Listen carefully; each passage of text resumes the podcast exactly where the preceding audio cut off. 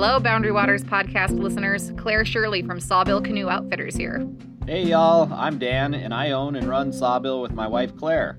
We live here at Sawbill year-round, and we love watching the ebb and flow of visitors with the changing seasons.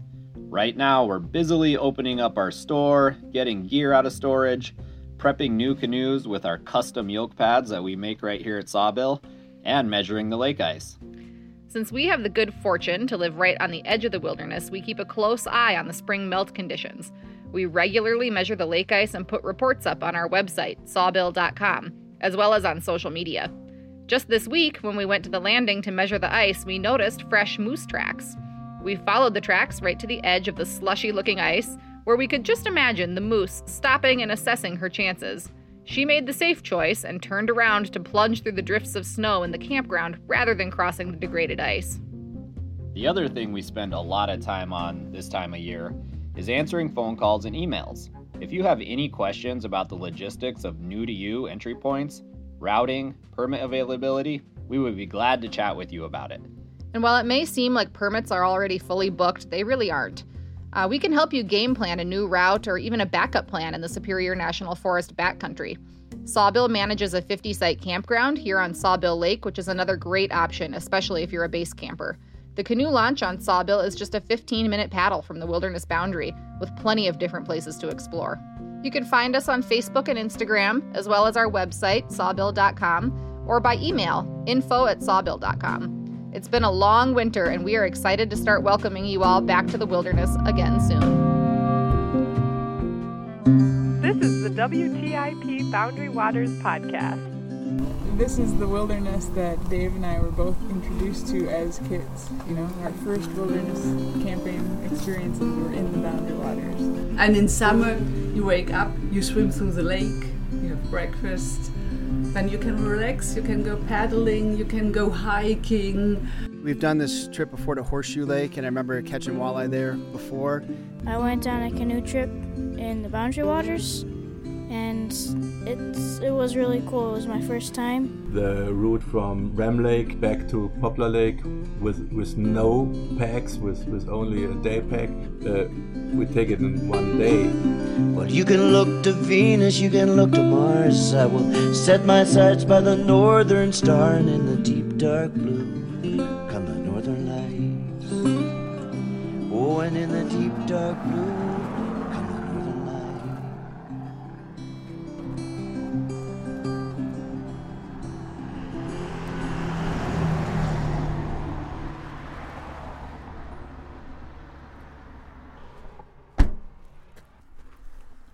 Welcome to episode eighty-nine of the W T I P Boundary Waters podcast. I'm Matthew Baxley. I'm Joe Fredericks, here on the Gunflint Trail. Today's episode is all about soundscapes. What do you hear right now, Joe Fredericks? I hear a white pickup truck, Chevy, driving up the Gunflint Trail, headed in the direction of the Boundary Waters away from Lake Superior. Listen a little deeper. What else do you hear?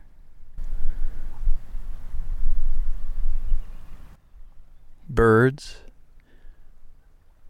Running water. Different kind of bird there. It's a pileated woodpecker. Oh, there's a raven or a crow. All of a sudden, there's a lot of things I hear that I was just paying attention to the road. Well, today we learn to listen deeply.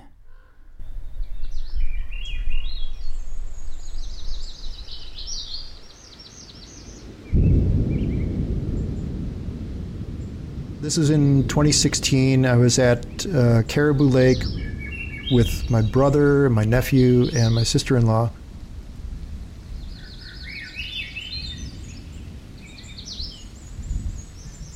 There was a bluff up behind our campsite, and I could hear a Swainson's thrush up there. And I'm like, oh, I gotta get this.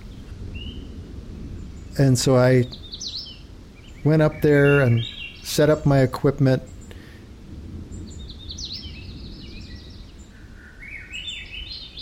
as that was happening,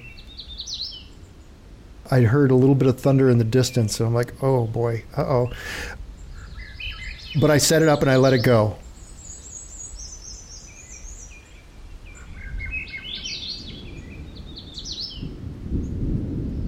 Could hear the thunder getting closer and closer, uh, and the you know the Swainson's thrush is still singing.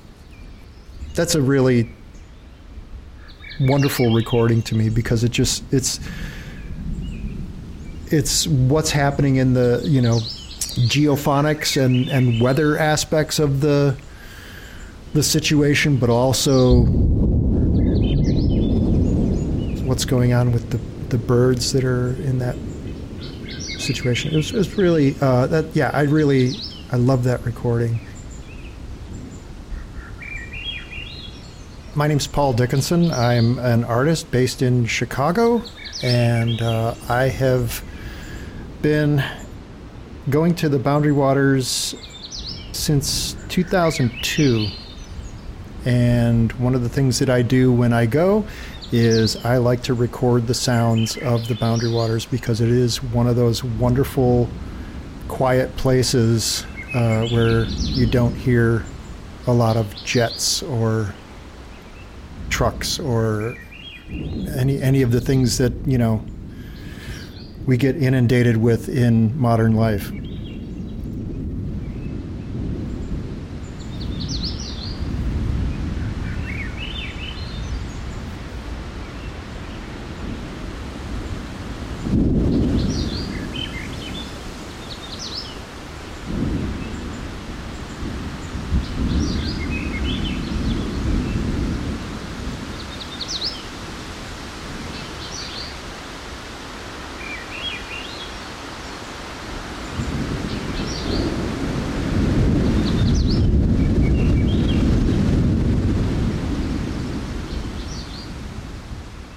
Well, my brother was a uh, was a scoutmaster, and he had already led several trips up there, both with uh, Boy Scouts and also church groups.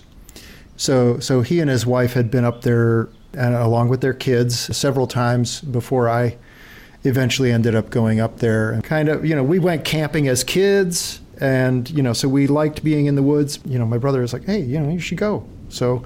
Uh, and I had I had no experience canoeing at all. So the first time I went up there, it was kind of like, wow. I was really just amazed at how uh, incredible the, the sounds were up there. You know, it's just like really, yeah, it's a pretty rich environment.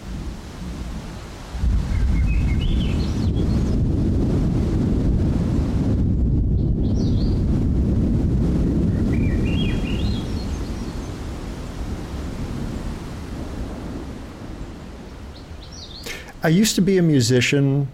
Part of that uh, involved getting excited about recording equipment very early on in my life. And eventually I studied film, ended up uh, working in the film industry a little bit in Milwaukee in the in the practice of of recording dialogue for film.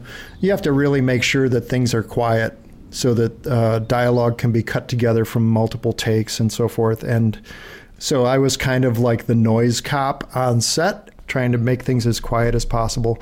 One of my favorite parts of that practice was uh, the gathering of room tone.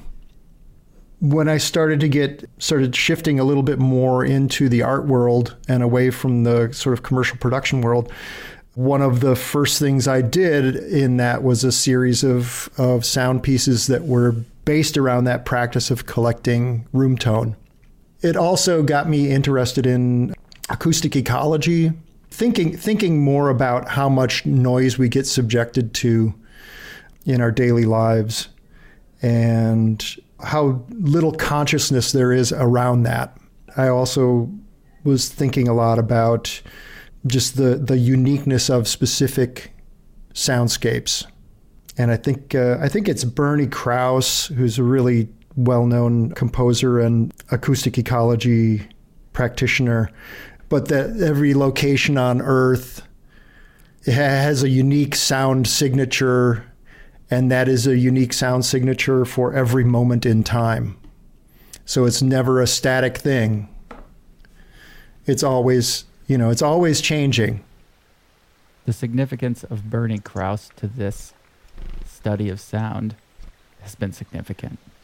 Bernie Krause wrote a book called The Great Animal Orchestra, and in it he talks about this profound experience he had at a watering hole in Africa where he was capturing animal sounds to be used in various platforms, sound, and even video.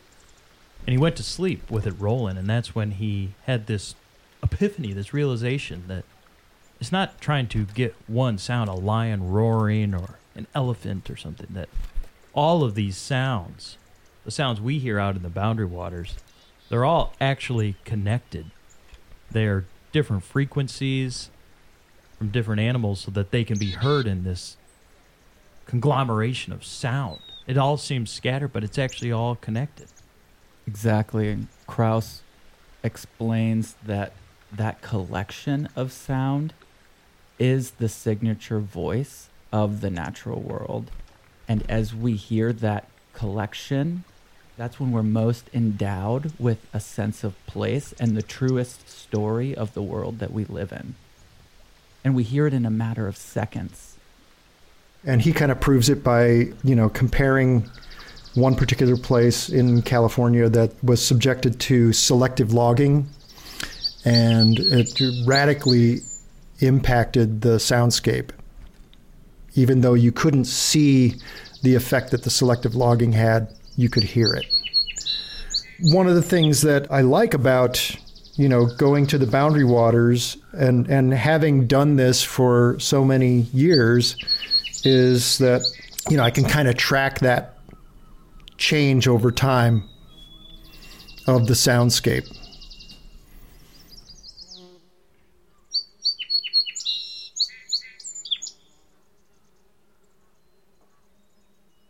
The Song Sparrow and Ravens recording, which th- that was on Seagull Lake in twenty thirteen. But there's there's one campsite in, in Seagull Lake where there's a beach. And it's like, I think it's the only beach in Seagull Lake. There's this point a- away from the campsite, and there was a, a song sparrow just singing away. Uh, one morning, and I was like, okay, I'm going to try to get as close to this guy as I can without disturbing him. I managed to get in uh, pretty close to him. You know, I set up my stuff and, and let it go, and I, I recorded for several hours there, actually, and he was singing the whole time.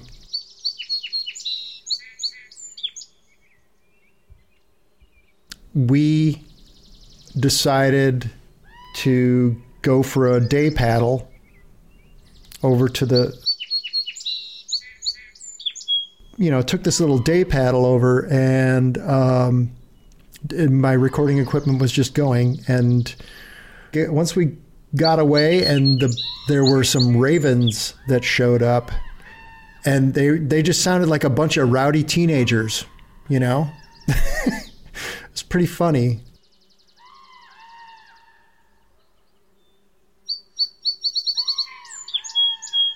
Yeah, I, I just, I like that one too, because it's, there's a lot going on there. One bird is kind of just singing away, singing his heart out, and then there's all these other other birds showing up, and you know, the ravens are kind of hanging out and getting rowdy.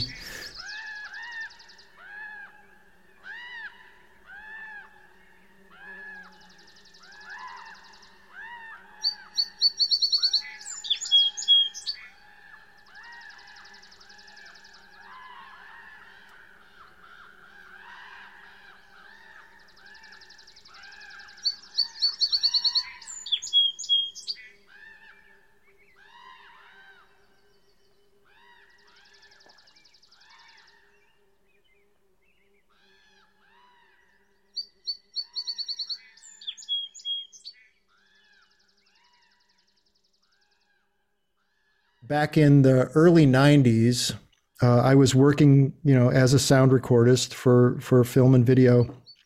And I just happened to be flipping through the channels, and uh, on P B S, there was a documentary featuring Gordon Hempton, and it was called The Vanishing Dawn Chorus.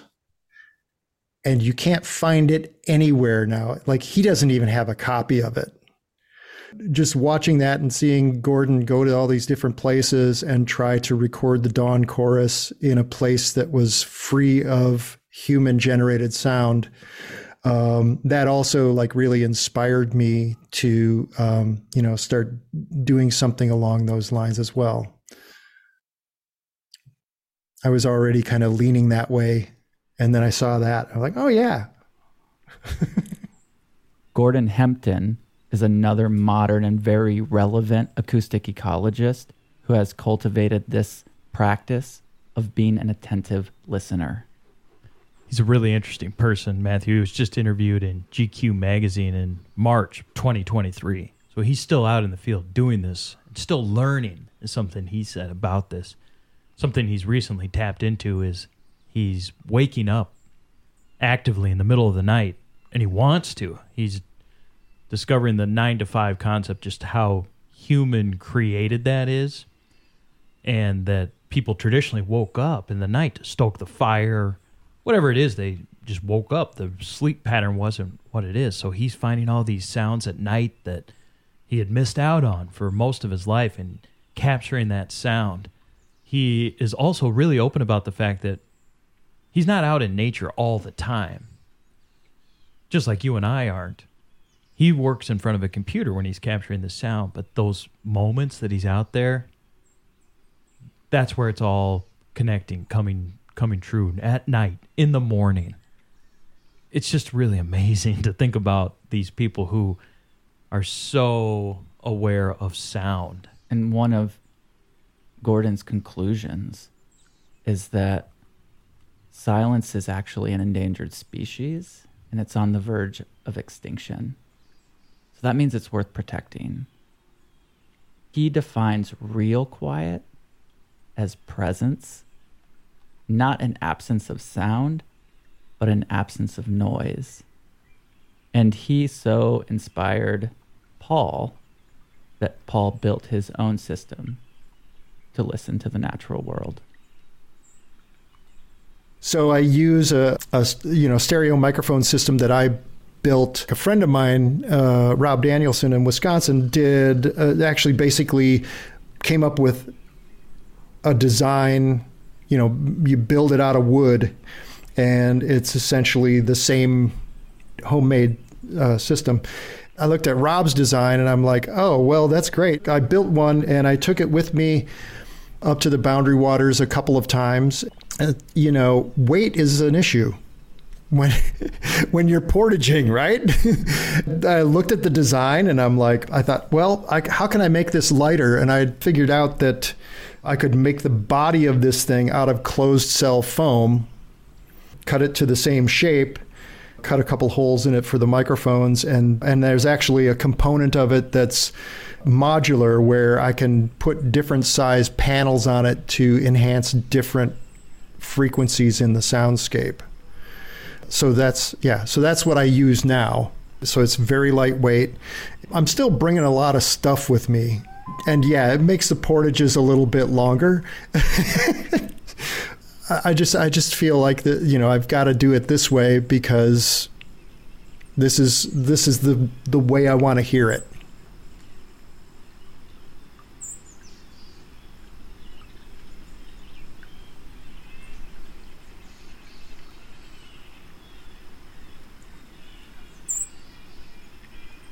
So this is on Red Rock Lake, August of two thousand ten.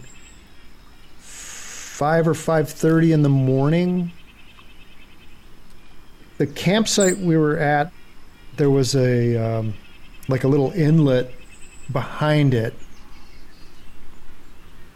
I pay attention to the way the topography uh, affects the sound. I kind of like spend a little bit of time listening to how things reverberate within the environment. I found this spot that was just like, to, to me, it was great. It just sounded really, really nice. And didn't know what I could expect in terms of sound. I mean, I think I, I think I remember seeing the eagle nest a, across the way.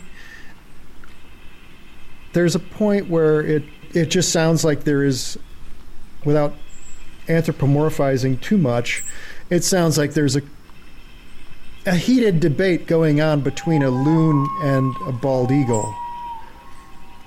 There's a red-breasted nuthatch that's closer to the microphone that seems to be picking up on the tension.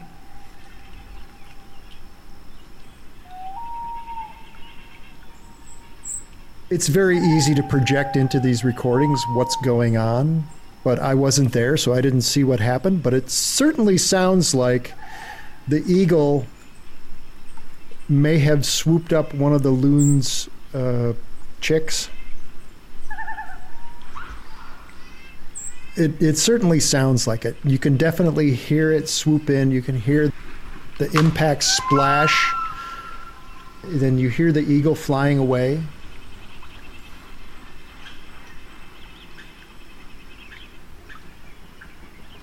The loon, much more distressed afterward.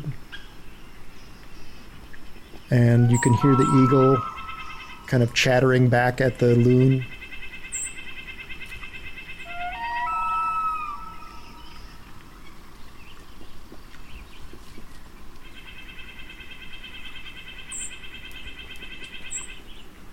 It is definitely like a little, almost like a little radio play or something, because there's so much going on there.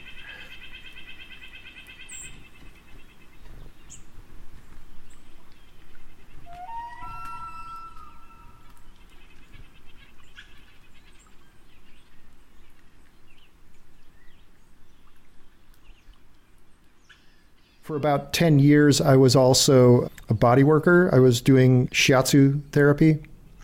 That was another reason why I collected a lot of these recordings, is to play that back in my treatment sessions. You know, we don't get enough natural quiet. You know, I don't have any scientific, like, double-blind studies to back it up. My clients appreciated it. And I feel like it helped them to relax. And there were some recordings that did not help them relax. You would think that like a dawn chorus would be a relaxing thing, but it actually isn't, because everybody's trying to be heard.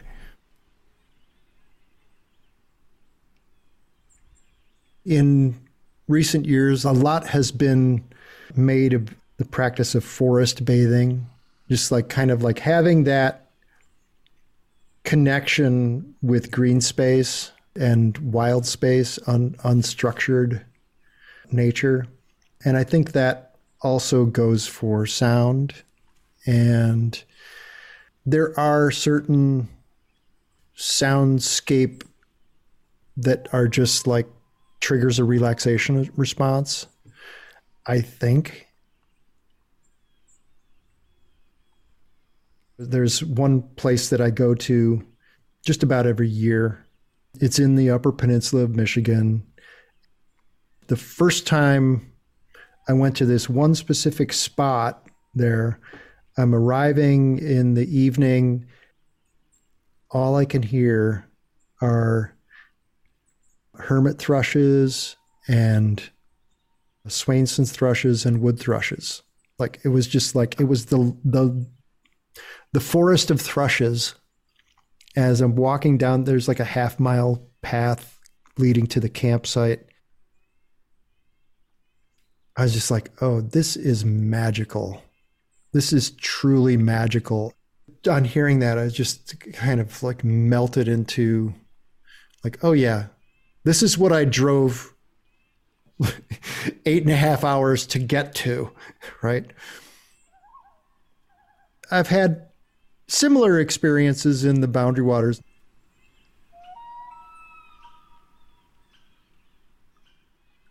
Yeah, getting back to the idea of be, being attentive and, and being conscious in your listening. I think one of the things that we tend to do is we tend to filter out things that, you know, that are not directly related to some kind of like communicative value.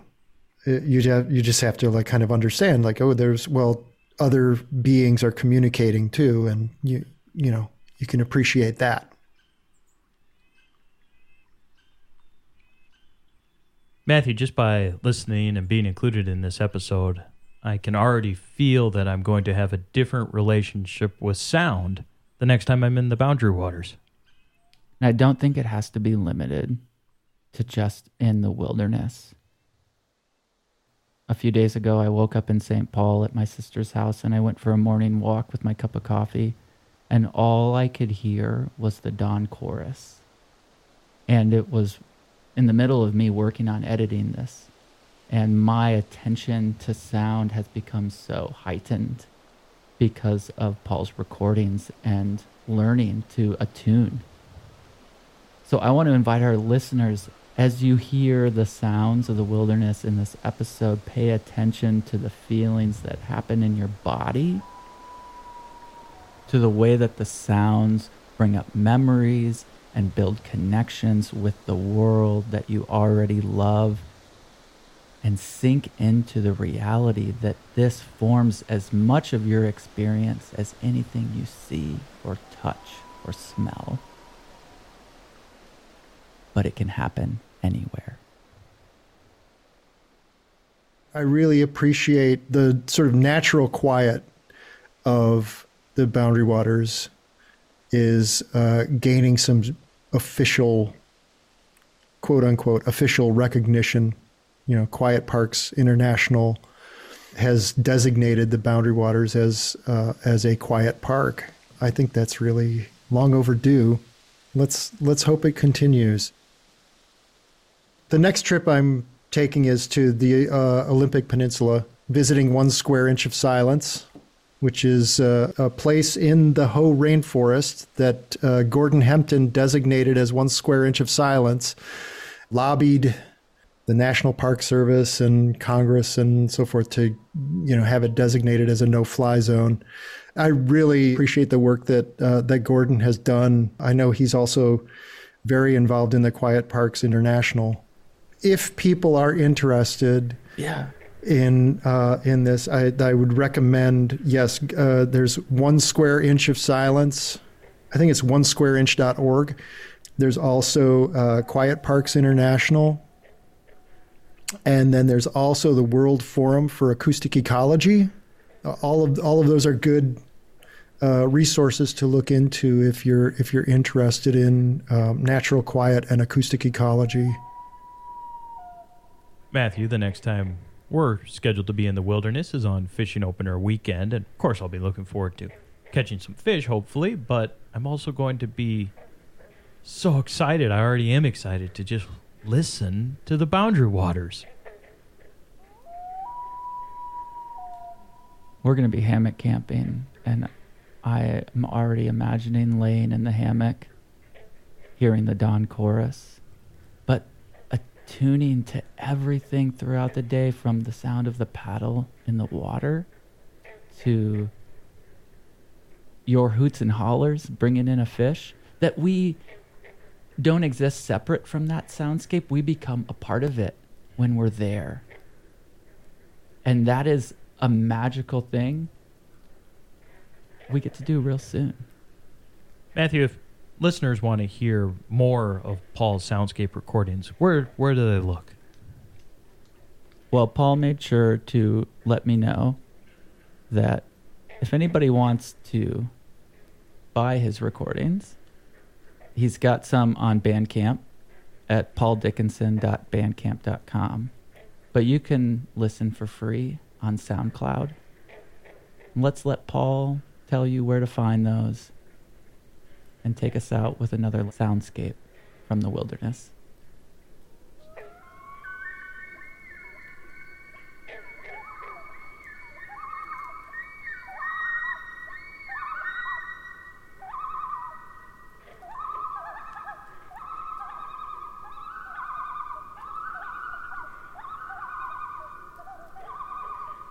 SoundCloud.com slash Paul dash Dickinson.